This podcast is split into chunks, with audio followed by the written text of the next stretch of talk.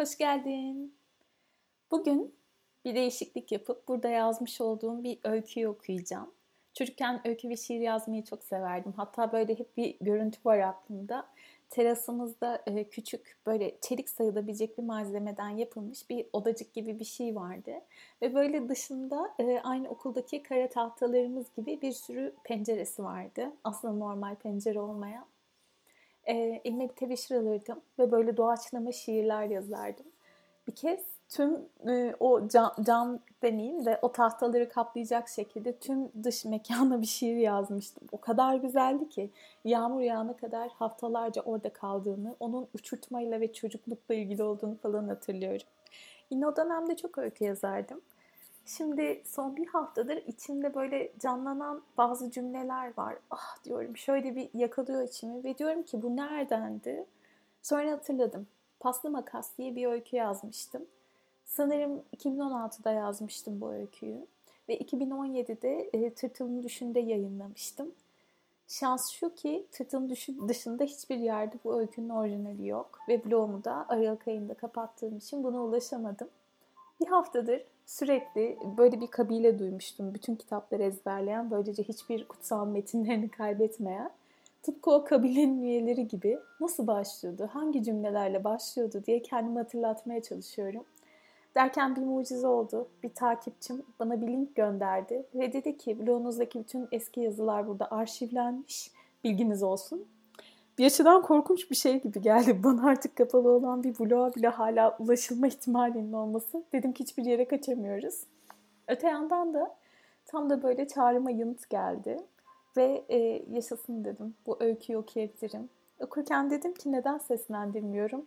Çünkü çocukluğunda öykü yazan biri en son öyküsünü 2016-2017'de yazdıysa yani 3 yıldır hiç öykü yoksa hayatında sonuncusu belki gerçekten de seslendirilmeye değiyordur. Bu öyküyü okurken hüzünlenmeni istemiyorum.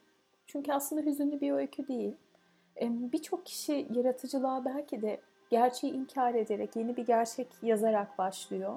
Ve belki bu öyküde benim yaptığım şey de buydu. Bir vedaydı. Ve belki yeni bir yeni bir hikaye yazmaktı var olanın üstüne. Birçok yazarın yaptığı gibi. Hikayenin görseli o kadar güzel bulunmuş ki o dönemde nasıl bulduysan. Ee, bir sanatsal bir çalışma bu. Bir oda düşünün. Oda gri. Blogum açıldığında bunun linkini paylaşırım ve görürsünüz bu fotoğrafı ve öyküyü de orijinal metniyle ama e, bu gri odanın tam ortasında tek bir sandalye ve masa var. Yerlerde bir yazarın e, yazdığı, fırlattığı onlarca kağıt ve odanın tam üstünde de ağızları açık halde aşağıya sarkıtılmış yüzlerce makas var. Öykümün adı paslı makastı ancak bu kadar olabilirdi. Kaynağı da belirtmiştim. Tekrar teşekkür ederim bu kaynağı da. Şimdi öyküyü okumaya başlayacağım. Dediğim gibi bu bir öykü. Hüzünlenmek yok. Paslı Makas 8 Haziran 2017 Biliyorum, en çok gerçek olanı anlamak zor. Bu nedenle size gerçeği tane tane anlatmayı deneyeceğim. Anlatmak, anlatmaya çalışmak bir bakıma benim için de bir sürpriz olacak. Ben de anlamamış olabilirim mesela. Böyle karışık bir dünyada bu da mümkün. Onu en son gördüğümde bir hastanedeydi. Ne demişti Hamlet? Olmak ya da olmamak. İşte mesele bu. O bana bu repliği hatırlatmış ben küçük bir kahkaha atmıştım. Bir yerde bir şeyler devrilmişti. Birileri höpürdeterek bir şeyler içmekteydi. İşte dostluğumuzun sırrı. En olmadık zamanlarda en olmadık anımsamaları yapmak. Hayata böyle tutunmak. Ben onu o gün orada bıraktım. Görüşeceğiz diyerek. Birbirimize bir bakışla dostluğumuz için teşekkür ettik. Sessizce. İkimiz için de sessiz bir vedaydı. Yalnızca ikimiz için belirgin olan. Çıkınca paslı makasımı buldum. Biraz eskidir ama kesip atmakta usta olduğumdan elimde eskimiştir. Keserken kendinden bir iz bırakır. Kesende de, kesilende de, kendinde de. O paslı makasla şehrin haritasından O bölgeyi keserek ayırdım. Haritayı kaldırdım. Gökyüzüne baktım. O küçücük delikten.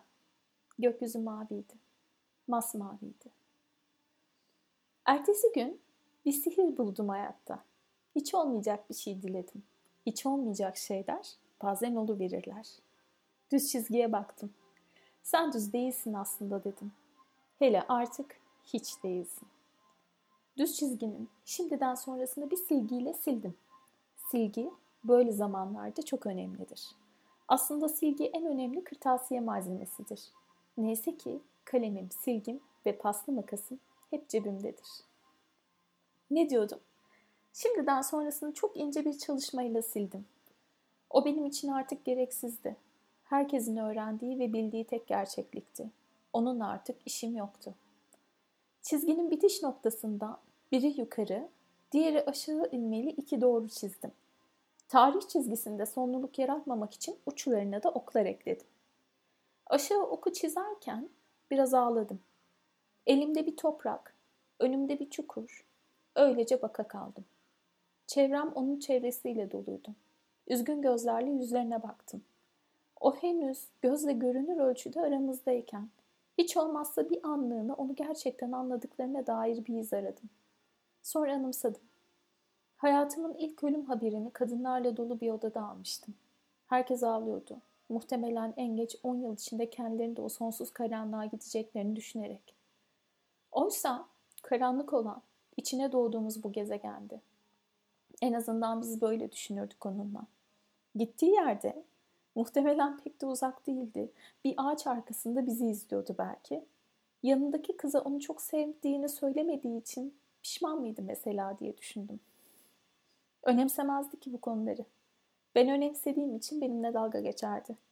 Bende kalp acısı, onda ise dünyanın acısı her zaman daha büyüktü.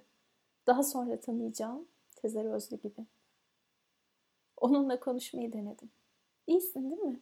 Ben de geleceğim bir ara. O zamana dek kendine iyi bak.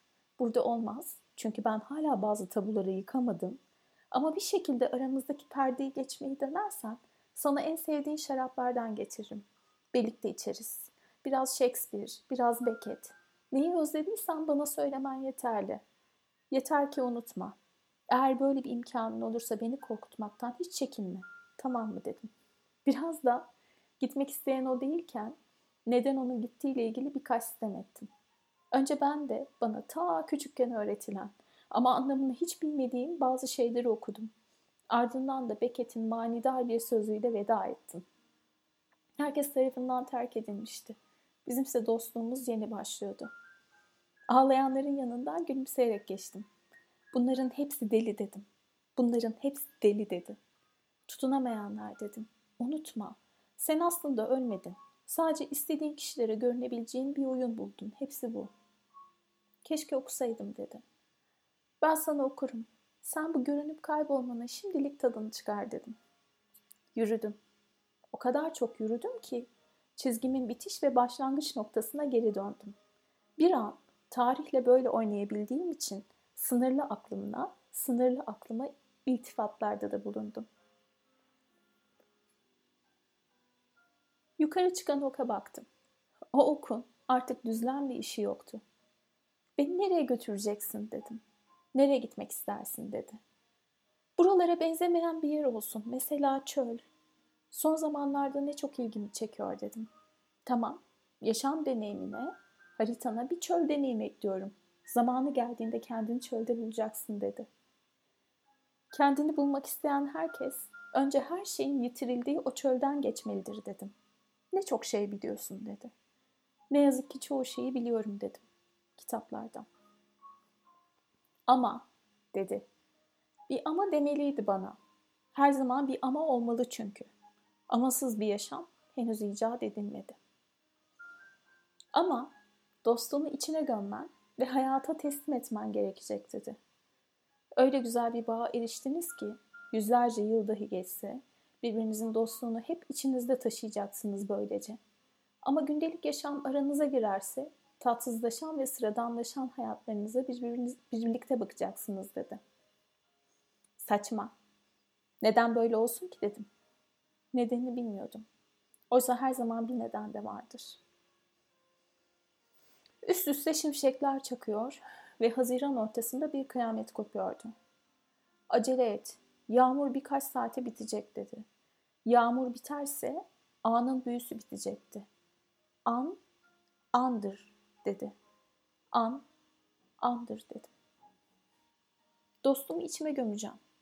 Böylece hep benimle kalacak ve ona kitaplardan, mucizelerden, okyanuslardan, çöllerden ve şairlerden bahsetmeyi sürdüreceğim. O bunları hep duyacak, bilecek. Bunu dostluğumuz için yapacağım. Bir dost, bunun neden böyle olması gerektiğini dile getiremese de tüm kalbiyle bilir dedi. Öğreniyorsun dedi. Öğreniyordum. Beynimle değil, kalbimle. Paslı makası aldım. Saçımdan birlikte uzattığımız birkaç teli kestim ve sakladım. Gittiğin yerde kalbin sana dost olsun dedim. Kalbim sana hep dost dedi. Minnetle. Çünkü veda edilemeyenlere bir veda öyküsü olmalıydı diye bitirmişim. Bu da öyle bir öyküydü işte. Dilerim güzel gelmiştir. Sevgiyle kal.